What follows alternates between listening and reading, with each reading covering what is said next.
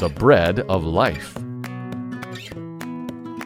The day after Jesus fed the 5,000, the people found him at the shore and knew that he had arrived on a particular boat. They also knew that same boat had left the day before without him. They said, How did you get here? Jesus ignored their question and got right to the real issue.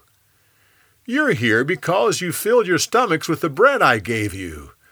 You should be looking for living bread that gives you eternal life. They said, What does God require of us? God requires you to believe on the one He has sent to you. They said, Give us a sign so we can believe. Uh, you could feed us from now on. That would be like Moses, who gave us manna in the wilderness. Jesus said, Your fathers got manna in the wilderness, but eventually died.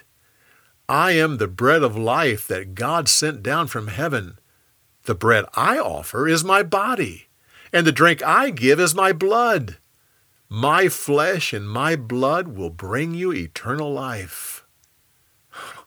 The people were shocked. They said to one another, How can this man say that he came down from God? We know his parents. And how can he give his flesh for us to eat and his blood for us to drink? From that day, many of his listeners stopped following him. They said, oh, This is too hard to believe. Jesus turned to the twelve and said, Do you want to leave as well? Peter said, Lord, where can we go? You're the one who gives us eternal life.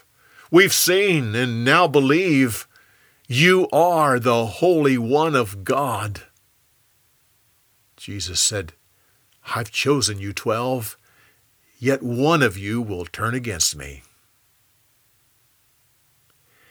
After that, Jesus took his disciples to Tyre and Sidon, a Gentile area north of Israel. While he was there, a Gentile woman came and begged him, Son of David, have mercy on me. A demon has taken control of my daughter and tortures her constantly. Jesus totally ignored her and didn't say a word. But she kept begging until his disciples said, Lord, send her away. Her crying is starting to annoy us. Jesus looked at her and said, God sent me to help his lost sheep the people of Israel. With that, she knelt down in front of him and said, Lord, help me. He said, It's not right to take the food that belongs to the children and feed it to wild dogs. Yes, Lord, that, that's true. But the puppy dogs are allowed to sit under the table and eat the crumbs that fall down to them.